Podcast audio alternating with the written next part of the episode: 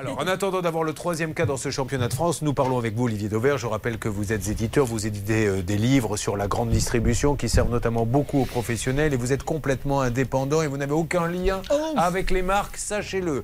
Il peut dire ce qu'il veut, c'est sa liberté. Euh, vous avez, et je vous ai demandé de nous parler de l'inflation parce qu'il y a l'inflation dont on parle dans les journaux télévisés et puis il y a à la radio et il y a l'inflation du rayon. Qu'en est-il Qu'avez-vous constaté? Alors, quand vous écoutez euh, la radio, quand vous regardez la télévision, vous avez euh, 6% d'inflation en ce moment. C'est ce que l'INSEE nous dit. C'est la réalité, sauf que, ben, évidemment, euh, personne n'achète exactement tous les produits qui sont dedans. Quand vous regardez l'alimentation, on passe déjà à 9% en ce moment. Ah, c'est plus, et, en fait. et derrière ce 9%, quand vous prenez la peine, c'est ce que j'ai fait pour vous, de regarder dans le détail des produits les plus inflationnistes, vous arrivez à certains produits qui augmentent parmi les très grandes marques de plus de 40%. Est-ce que vous avez une idée du type de produit qui est à, je l'ai sous les yeux ici, 42%, c'est une très grande marque, c'est du blanc de poulet.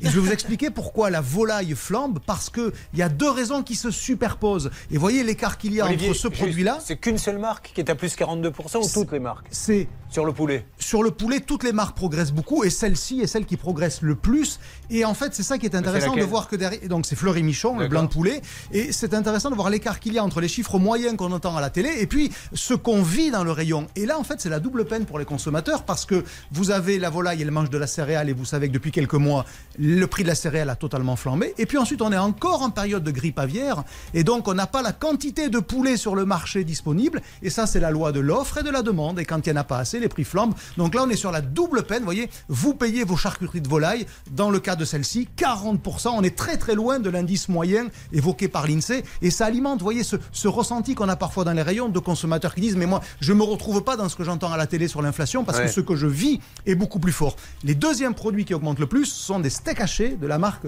Charal. Et là aussi, c'est le même problème. Il n'y a plus assez de vaches dans les abattoirs. Et donc, il n'y a plus assez de viande à transformer en steak haché.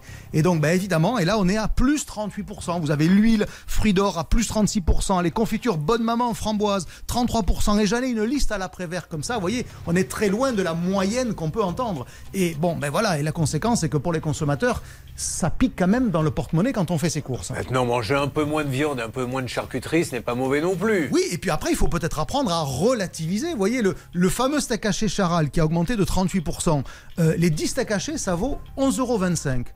Ça veut dire qu'un steak haché vous coûte 1,10€, même après l'inflation. Vous voyez, il faut toujours apprendre à voir les choses en positif. Malgré tout, vous avez au cœur de votre assiette du bœuf pour 1,25€ par portion. Ben, c'est tout de suite plus doux à vos oreilles que quand je vous ai dit que ça avait fait plus 38%. Vous voyez, comme quoi tout est relatif, disait l'autre. C'est valable aussi sur l'inflation. Il s'appelle Olivier Dauvert et fera la première partie de Rihanna au Super Bowl.